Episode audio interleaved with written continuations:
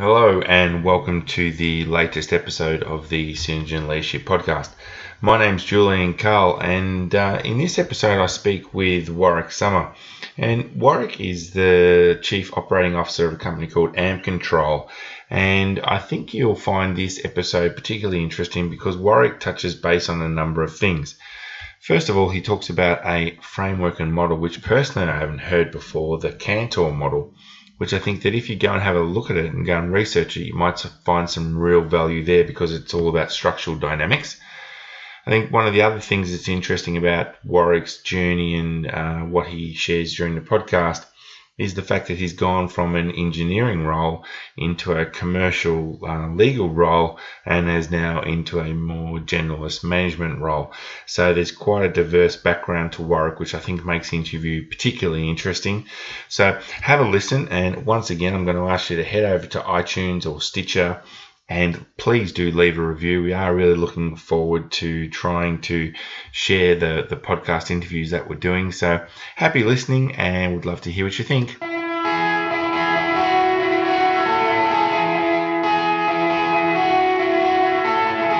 Welcome to the Synergen Leadership Podcast with Julian Carl. Julian speaks with leaders from around Australia to bring you their leadership story and share their insights about being a leader. To further help you build your leadership capability, Julian shares his own insights about leadership and the tools and techniques he uses as a leader. Well, welcome, Warwick, to the Synergen Leadership Podcast. I appreciate you taking the time to be a part of it. And so that the listeners have some context, are you able to share a little bit about the position you hold now and the company where you work? Yeah, thanks, Julian. Really appreciate the opportunity to be involved in the podcast. Uh, my current role is Chief Operating Officer at Ampcontrol. Ampcontrol's uh, one of the biggest, if not the largest, privately owned electrical engineering company in Australia. We operate out of 15 sites in Australia, as well as uh, international operations in locations including Botswana, Hong Kong, Singapore, Mongolia, the United Kingdom, and other places. And we operate across multiple uh, market sectors, primarily mining in a range of contexts from underground coal, above ground, hard rock, but we also operate through power utilities and industry and the renewable space. The size of the business in terms of people, uh, on the back of a very recent acquisition, is approximately 800, and we turn over in excess of $200 million. So, quite a large Australian based organisation. Okay, fantastic. Do you think there is a, an interesting fact that the listeners might not know about Ampcontrol?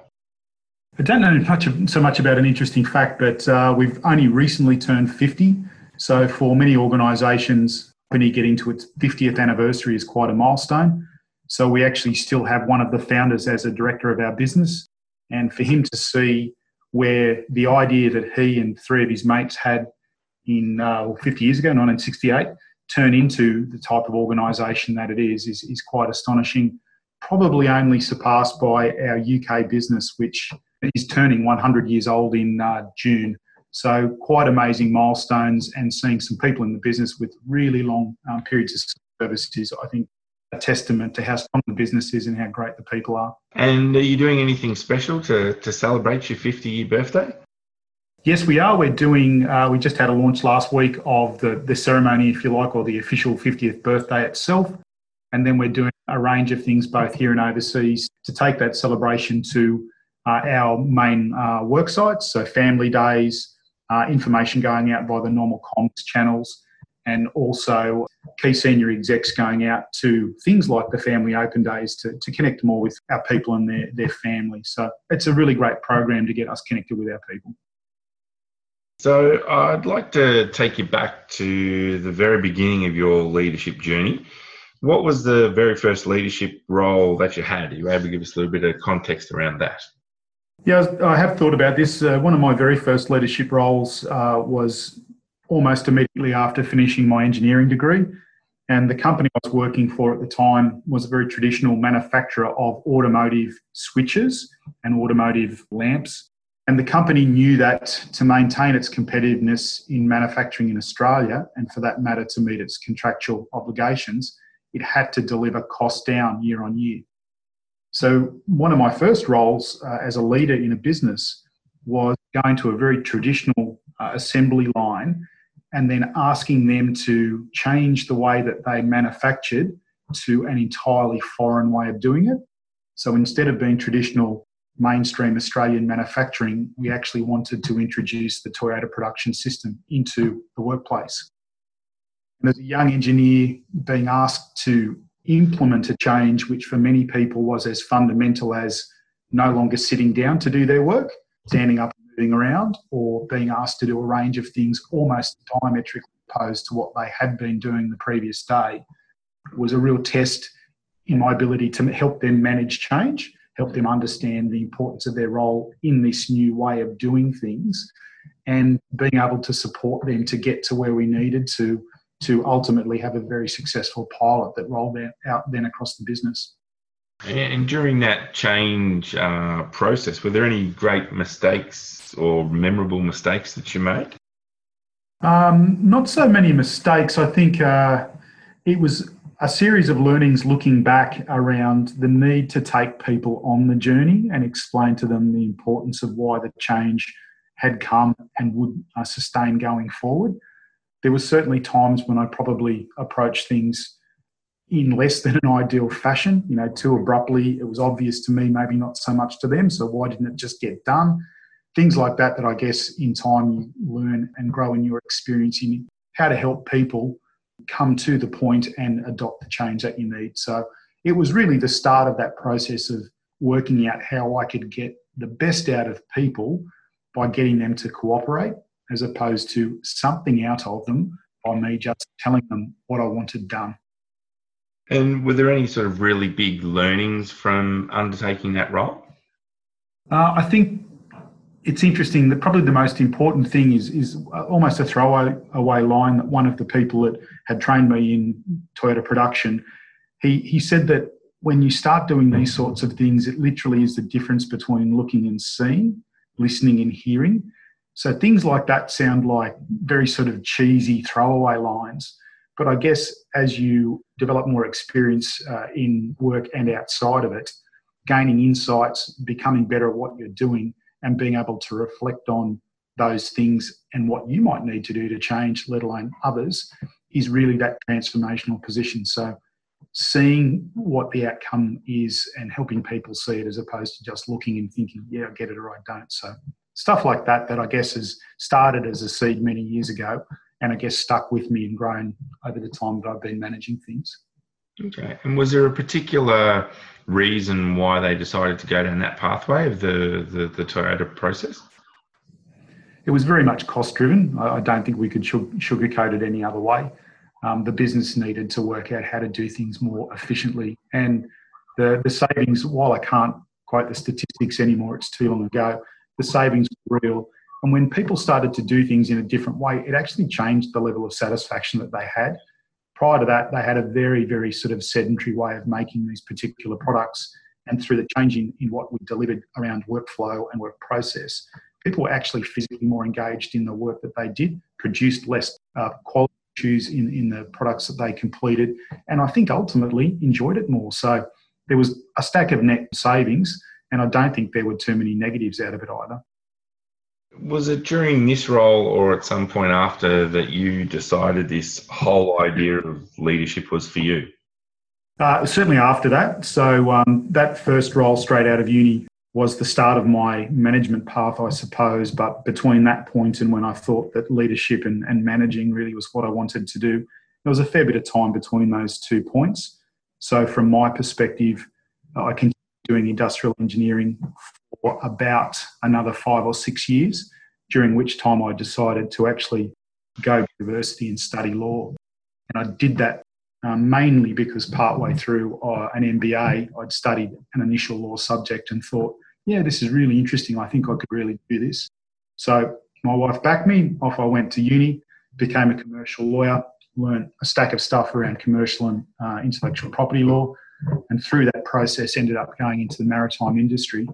So it was at that point, once I'd gone into maritime and been exposed to a couple of broader aspects of running a business and being involved in that, that I thought, you know, this is where I would like to be. I'd like to continue my career in in whatever level of management was relevant as I progressed forward. So some years uh, between the very first role and I guess that realisation, but really important water passed under the bridge uh, over that time.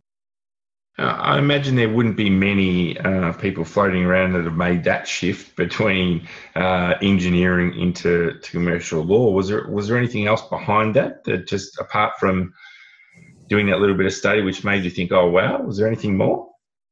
Uh, not so much. Um, I just became quite, I guess, well, not I wouldn't say infatuated. That'd be too strong, but I thought this is a really interesting way to apply, I guess, the way I think, uh, a level of logical thinking and I had, I thought, an opportunity to cross over the technical side of engineering into the way you protect the things you do and most likely invent through intellectual property protection. So I actually thought there was an ideal crossover there. And it turned out there certainly was. And I spent quite a bit of the time as a commercial lawyer focusing on copyright protection and trademarks. So I ended up, by the time I went from leaving law into uh, effectively an in-house lawyer's um, role, I'd ended up with a tool bag that included a stack of technical understandings or ways to look at things technically, then linked with um, some commercial frameworks and, and, a way to understand in, uh, balancing of risk, whether it be legal risk or commercial risk. So at that point in time, I, I was that I had quite a, um, a diverse sort of tool bag of, of things that I could apply to the work that I was doing. So you had your first taste of leadership within the sort of engineering space. What would you say was your, your biggest move in terms of taking on a, a significant leadership role after that? That's a really easy one. In 2009, uh, I was working for the Patrick organisation in the general stevedoring business. And at that point in time, for nine months, I held the position of regional manager and managed one very large account that we had, which was for BlueScope Steel. So my responsibility was to manage the stevedoring contract Port Kembla as well as Western Port in Victoria. And that was going along swimmingly, really enjoying the work I was doing at the time, good engagement with the customer. We'd won some contract extensions. So for the company, the outcomes were looking really good too and uh, I got a call from my boss, the then divisional director. Just pop into the office. I want to have a chat. And at the end of that meeting, I'd accepted the role as general manager operations. So that was a massive step up from having responsibility for a fair size individual contract across two sites and two states to then having 1,400 people, 21 sites around Australia, a couple of hundred million dollars turnover, and an industrial environment that uh, I don't think many people would have ex- been exposed to in their uh, in their career. So that was a massive step up and a massive pivot point for me in my um, management career. And do you think you found it easier to take on that role because you had a taste of leadership earlier?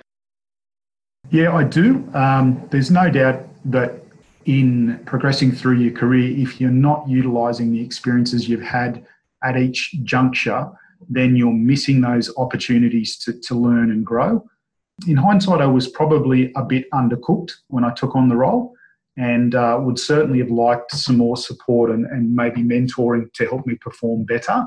And I think get a little bit more mature in your professional experience, you will always be able to look back and say, I could have done this a bit better. I could have, you know, changed that to, to whatever end. So, yeah, hindsight, maybe I was a bit undercooked. Do I regret taking that step? No. Am I thankful that the divisional director backed me to do it? Absolutely. It was just really hard work. And were there any significant successes which stand out for you when you were uh, in that role? Uh, I think the the overarching commercial outcomes were reasonably good. The markets that we were operating in at the time were quite difficult, both from a geography perspective and then also the market sectors that we operated across it was tough times. Uh, I closed three businesses because we just couldn't sustain there. So that's um, not very much fun to do, but good experience and um, is something I suppose that some people will do in their career. Uh, so I think the most important part and the success was minimising the impact of what was going on in terms of tough market conditions and uh, keeping our numbers largely on plan, excluding those business units that had to close um, maintaining a, a, good level of engagement with people in the business and customer relationships as well. So it was just one of those points in the business cycle where you'd love for things to be fantastic, but they weren't. It was just tough going. And I'm always curious about uh, what leaders learn from particular roles that they uh, are doing. What would you say would be one of the biggest learnings you took from that particular role? I think there's a couple of things. Uh, to be successful in any role, you need good people around you. Uh, you also need to be very open to testing what people tell you and testing whether that's complete and correct in, in all its dimensions. In some ways, I didn't have the, the best people around me in hindsight. That's ultimately my uh, my responsibility um, for choosing who's the right people to have on the team and um, and testing things at times too further uh, would have been successful or more successful in respect of some of the things that occurred over time.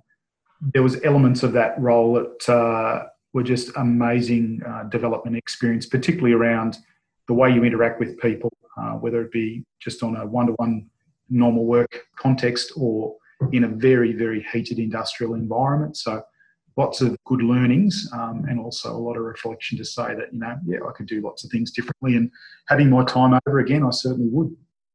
And why did you decide to leave that role? I left that role really simply. I, I was travelling an extraordinary amount over the three years I was in that role. I was away most weeks, three to five days. I had a young family at the time, and I literally got to a point um, of deciding I either maintained that work rhythm to the cost of my family, or I needed to make a change. And uh, I put family first and made a change. So that's exactly why I left. Mm, it, it does seem to be a uh, a common theme when people are getting to senior levels of role that they uh, eventually have to come to some point about the travel versus the family, isn't it?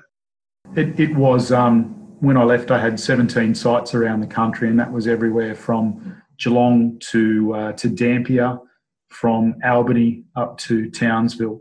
So the travel that I was doing was was relentless, and sprinkled across the top of that was some international travel from time to time as well. So yeah, it's a really difficult balance, and um, I think the way that many businesses have globalised, or simply the way that they connect now, so that you're really never off the clock travel and the ongoing impacts of work versus life can be really difficult to manage sometimes. Yeah.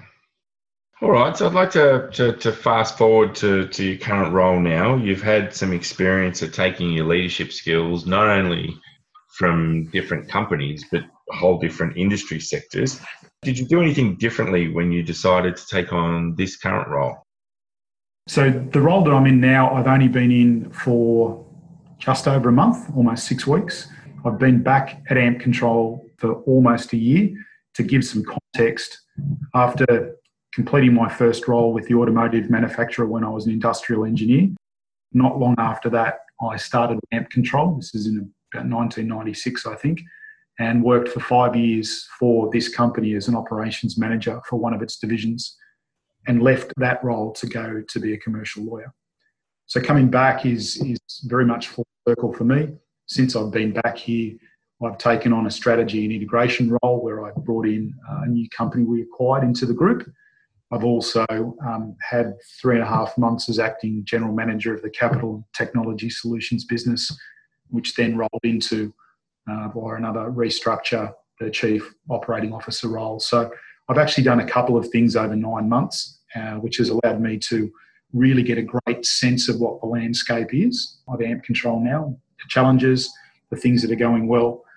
And I think the thing that's um, different for me, to your point a moment ago, has only been in this to this point in my career that I've really been able to think uh, long and hard about the sort of organisation I want to work for, understanding its values, testing where I could actually work within that organisation and be aligned with its values and I was very happy to say that I could tick the boxes and uh, was very happy to come and join. And it's amazing to see where the business and its leaders have taken it over the 17 years that I haven't been here. So it's been quite an amazing opportunity to come back in. And for me, even more so, given our main uh, corporate office is just north of Newcastle.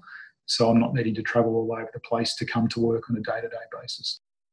You mentioned an interesting point there, which I, I wouldn't mind exploring a little bit. One of the things I've uh, noticed and learned as I've been doing various podcast interviews is that leaders are becoming more focused on values and purpose and and really wanting to be a part of the organization beyond just being a role.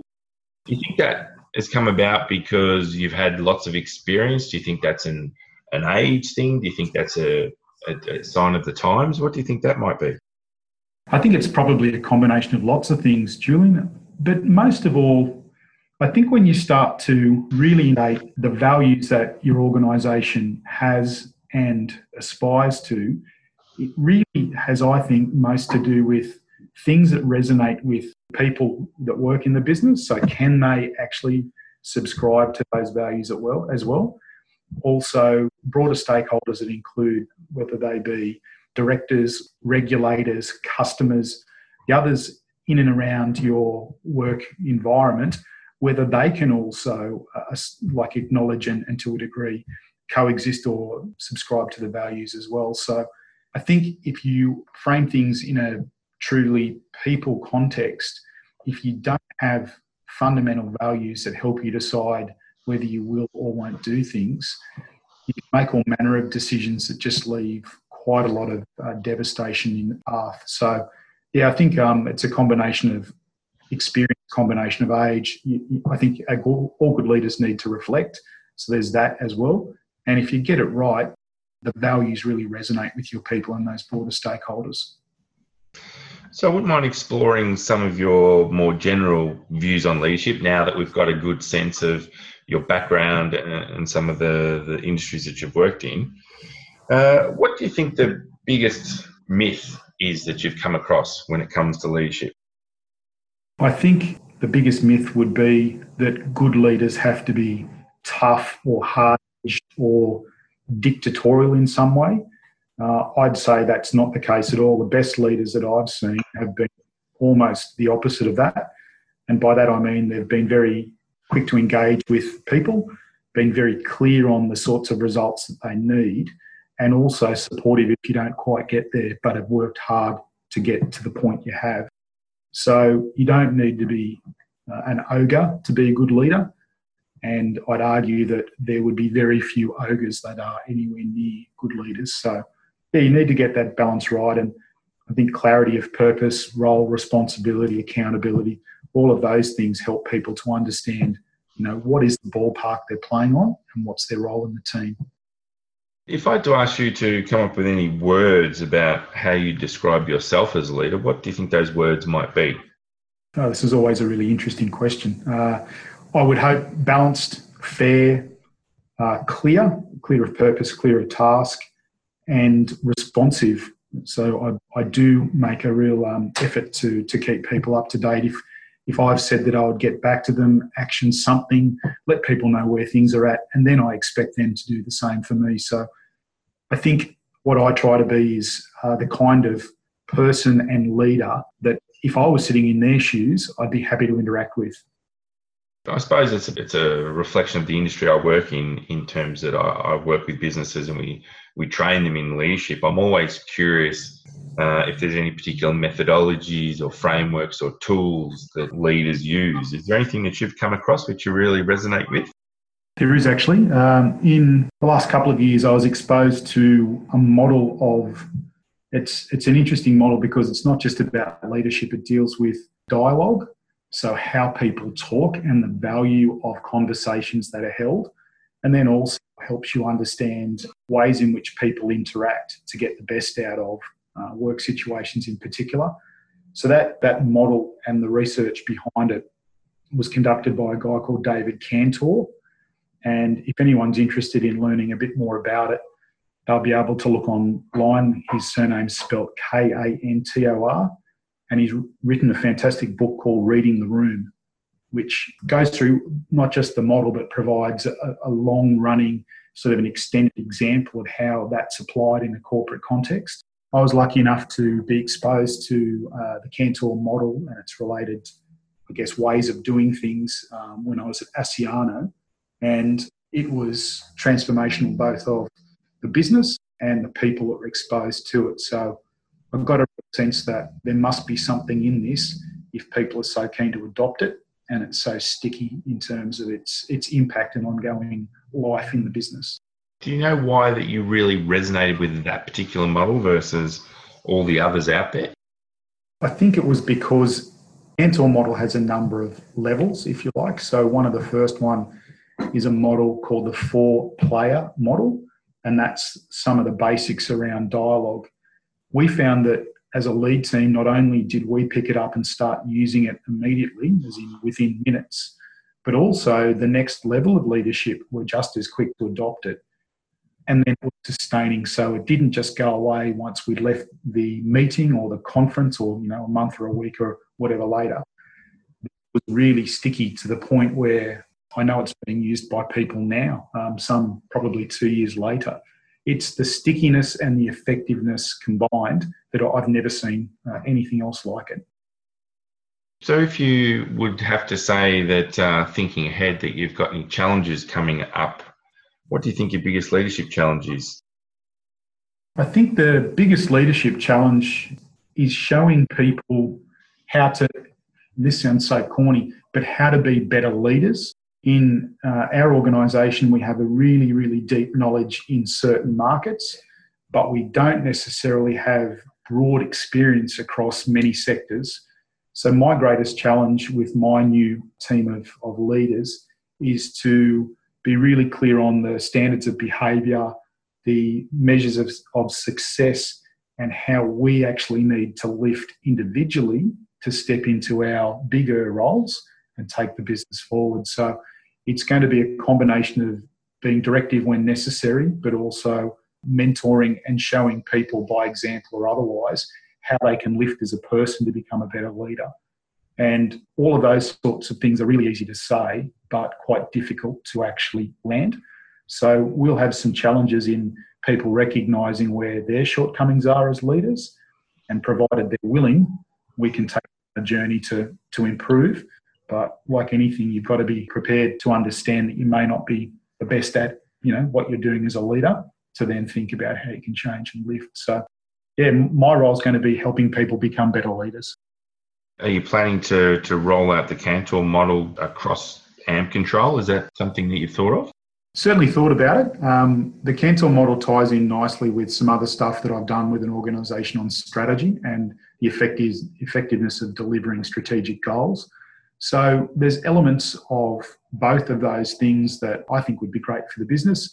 We just need to think about that tenuous balance that everybody strikes with lots on the dance card and other aspects of the change agenda to be run out. There's only so much that we can do at any one time. So I think part of the Kantor model can be rolled out just as an example, I say improving dialogue. Other things or, or deeper aspects of that or strategy will need to come over the, the coming months and, and, probably next year or two, I think. So I guess a, an important lesson is just don't you know bite off more than you can chew. If I had to ask you about yourself, how do you measure your success as a leader personally? Uh, a couple of ways. I'm always very open to understand from my colleagues or others how I'm being perceived. In particular, if, if I'm doing something and think that I'm going along very well and, and, and managing what I need to, but the feedback through others is I'm, I'm off point, it's important for me then to, to understand that. Um, some of the best ways of assessing my performance have been through common tools like 360 degree uh, feedback surveys and things like that where people are more likely to to be a bit more, more open about how you're going. So yeah, very very keen to understand through others. Always interested to know as well how senior leaders look to build capability within the people that report directly to them. How do you do that? One of the most important things that I'm seeing now is, and it sounds a bit cliched, but a lot of recruiters are talking about getting the right mix of almost values or attitude over technical skill. I think there's a lot of truth though in in understanding who you've got in your team that that may have either untapped potential or who may be able to be guided to lift or improve or do things bigger or, or more important than they're doing now.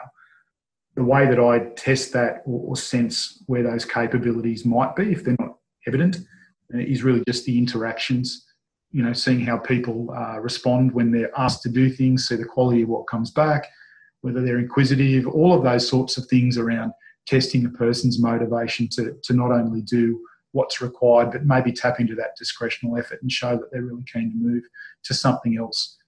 It's it's really just a, an instance by instance assessment. I'm always also interested to know in terms of how leaders approach networking.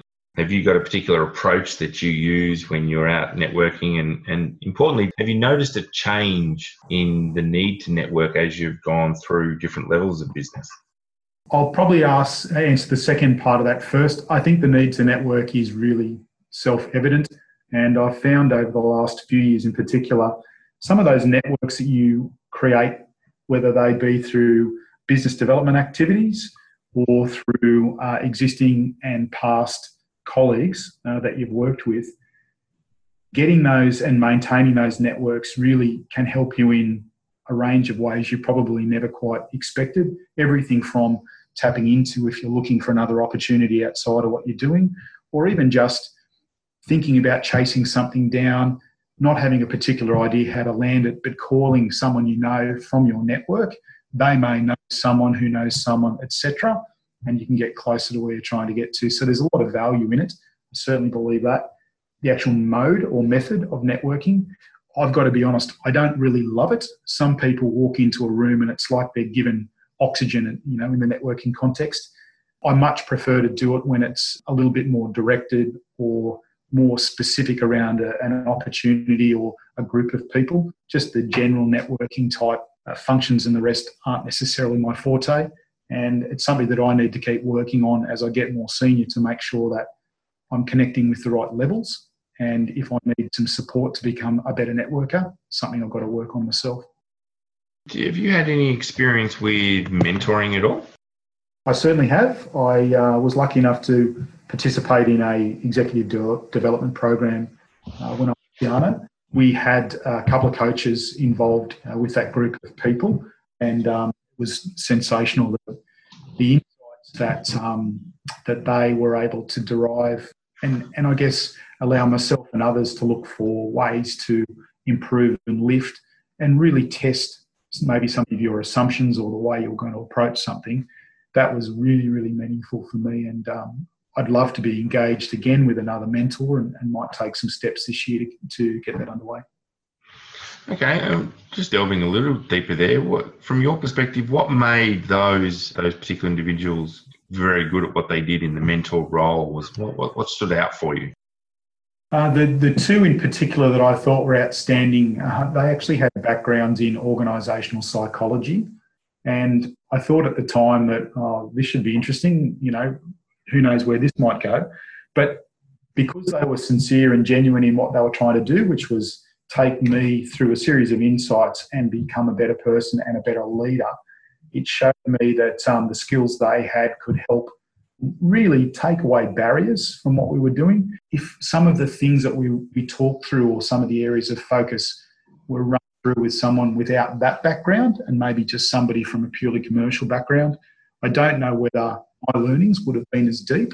I'm not suggesting that everybody hunt out a mentor that has that type of background, but for me at that point in my career, looking at the things that were in front of us as an organisation and me as a leader at the time, they were absolutely spot on. So the alignment was perfect. And going forward, I don't know whether I necessarily need the same mentor profile, but it was great to know that uh, something that maybe I was a bit skeptical about actually proved to be the opposite, and it was fantastic for me. Mm, it's always a powerful learning, isn't it, when you you walk into a situation thinking, "Oh yeah, not quite sure about this," and then you meet someone and they just completely shift your perspective. Yes, one of them I would say was pretty much like Yoda and uh, his insights were like a laser beam. And um, I just thought, well, it was fantastic for me to have met somebody like that in my professional career. So um, yeah, I was just very fortunate. So I'd like to shift gear a little bit to what the future holds. And uh, are there any specific career goals that you're focused on at the moment? Where are you looking to go? Uh, for me at the moment, um, there's a, a really uh, broad and exciting set of opportunities here at Ampcontrol. We're a large organisation that really has opportunity to, to expand quite rapidly here and overseas. So my goals at the moment are around getting the, the team that report to me to lift and for us to move forward and either hit our strategic goals or through a decision making process and some clear dialogue, pivot or change if things aren't working right. But being agile, being focused around customer, and delivering against our promises is quite an amazing sort of palette of opportunity in front of me now. Beyond that, I've got a one small area of study. I'd like to complete one of the AICD directors courses. I certainly don't have a great hankering to go and do any more tertiary study. I've done plenty of that. But I think that would be a great adjunct to me to make sure that I'm aware of if I'm in a directorial role or otherwise supporting one of our directors, just aware of some of the rights, obligations, challenges, etc., uh, that they need to, to balance all the time. So I'm lucky I've got an, an, enormous amount of opportunity and challenge in front of me now, and really looking forward to you know the next 12 months and beyond in the new role. And talking about the the next 12 months, are there any specific tangible goals that you're really looking to hit? Yeah, we need to really step up our safety performance. So we need to halve our existing lag metrics if we can over the next 12 months. I think that won't be an overcommitment. We just need to make sure that people understand more clearly how they can contribute to improve safety performance. Um, some uh, work in the business improvement or continuous improvement space. So there's a lot of things around uh, fine tuning how the business works and making sure that people are, are, focused on good outcomes, whether they be safety, whether they be a process, or whether it's around customer. So, yeah, lots of good things to do. And thinking about your industry sector for a moment, do you think there's any specific challenges your industry might face in the coming 12, 24, 36 months? Our traditional market for Ampcontrol is in mining and in particular underground coal mining. The market has just come off the back of a massive adjustment, a negative adjustment when the resource boom ended. We're now starting to see parts of our market um, maybe free up and there's much more positivity in the way people are talking amongst the markets and, and the way the customers are dealing with uh, whether they be spending decisions or otherwise. I think the challenge for our business and for the mining sector is not getting caught in the hype, not uh, expanding too quickly, and not be being faced with another huge cliff to fall off when you reach that unsustainable point that we saw a few years ago. So it's uh, sensible growth. It's very uh, careful decision making around a range of things, but at the same time, if there's a great opportunity out there, being agile enough to jump on it. So we will deal with other things too around uh, changes in government policy, whether that be a reduction in um, coal-fired power. Uh, things like that could have an impact on, on where the broader industry goes. And we just got to make sure that we're making good decisions along the way. So you mentioned uh, just just throughout the conversation a couple of times the word agile. Is that something that you're deliberately wanting the business to be able to maintain that ability to be agile in the marketplace? Yeah, I think so. I think agile's a little cliched for this point in time. I think businesses need to constantly be asking some simple questions. What are we doing? Is it working? If it's not, what do we need to change? Another really simple way of looking at it is you can't change and stay the same. So agility is really that reflection and the, the ability to recognize maybe something is or isn't working well. And if it's not, changing. Dress it up any other way you want. There's other cliches like pivot or whatever you'd like to say. I think all businesses need to be really agile, particularly in the face of um, digital disruption or other forms of disruption, which is really just change in another name. So, yeah, agility, I think, is the embodiment of assessment of whether things are working or not. And if they aren't, changing so that you're not going backwards. To me, every business needs to be agile if, if that's what agile means. So as we as we get close to the end, are there any leaders that you either look up to or that inspire you in some way? I, thought about this earlier on, and I must say there was a, a leader that I met many years ago who came into a business I was working in, and the business was in uh, quite a, a, state of turmoil. It was then a family owned business with uh, the father had retired, he was the founder. He passed the business on to his two sons. The business was heavily reliant on these two sons to run it going forward. And uh, to our great surprise, uh, it was found out that both of those sons were uh, not necessarily discharging their duties to the company honourably. So this guy had to come in, step into the middle of a really, really turbulent space. And it was seeing how he delivered stability, he delivered the promise and the dream of growth, as well as supporting people through this turbulent time. Um, that made me and makes me still reflect and think, yep, he was a fantastic leader. And I was lucky to see how he stepped in and took control of the business. I dare say there would be very few people that worked in that company at the time that wouldn't have the same view. He really just was one of those rare personalities that you don't meet very often and uh, fantastic at what he did. Have you stayed in touch with this person at all? Or? I haven't. It's been many years ago, many years since that was the case, and uh, I probably should have stayed in touch. He would maybe would have been a fantastic mentor for me, but no, unfortunately, I haven't, and I dare say that uh, he would be well past retirement now at best. So, where can uh, people find out more about you and Ampcontrol? So, for Ampcontrol, you can go to our website www.ampcontrolgroup.com. Uh, for me, um, you can find me on LinkedIn, and um, yeah, be more than happy to interact with people if they want to know a little bit more about my story, how I got here, whether there's anything that I've said that resonates with people. Um, yeah, more than happy to do that via you as well, Julian. Any last words on leadership work? My my greatest learning around leadership is really taking time to reflect. I think someone said to me not that long ago that great leaders take the time to reflect often. I think that's right, and it's to my point just a moment ago. The reflection is what are we doing about this particular issue or in this space or with these people or with this problem? Is it working? No. Then we have to change something. And that ability to accept that you need to change and you don't have all the answers and maybe recruit more people to help you solve it. That's, I think, uh, not only allows you to be a better leader, but engage your people to, to help solve things uh, and, and be part of that ownership of the outcome. Fantastic. Well, uh, thank you so much, Warwick, for being part of the podcast. All the best, and uh, let's speak soon. Thank you very much, Julian. Really appreciate the opportunity, and good luck with the podcast going forward. Wraps up another episode of the Synergen Leadership Podcast. I trust you found it interesting. A couple of things. If you could go online and leave a review of the podcast, that would be great. Really help us in uh, spreading awareness of the podcast. Happy for you to connect with me on LinkedIn. I'm pretty easy to find. And if you want to shoot me through an email, julian at synergengroup.com.au. Uh, see you next time.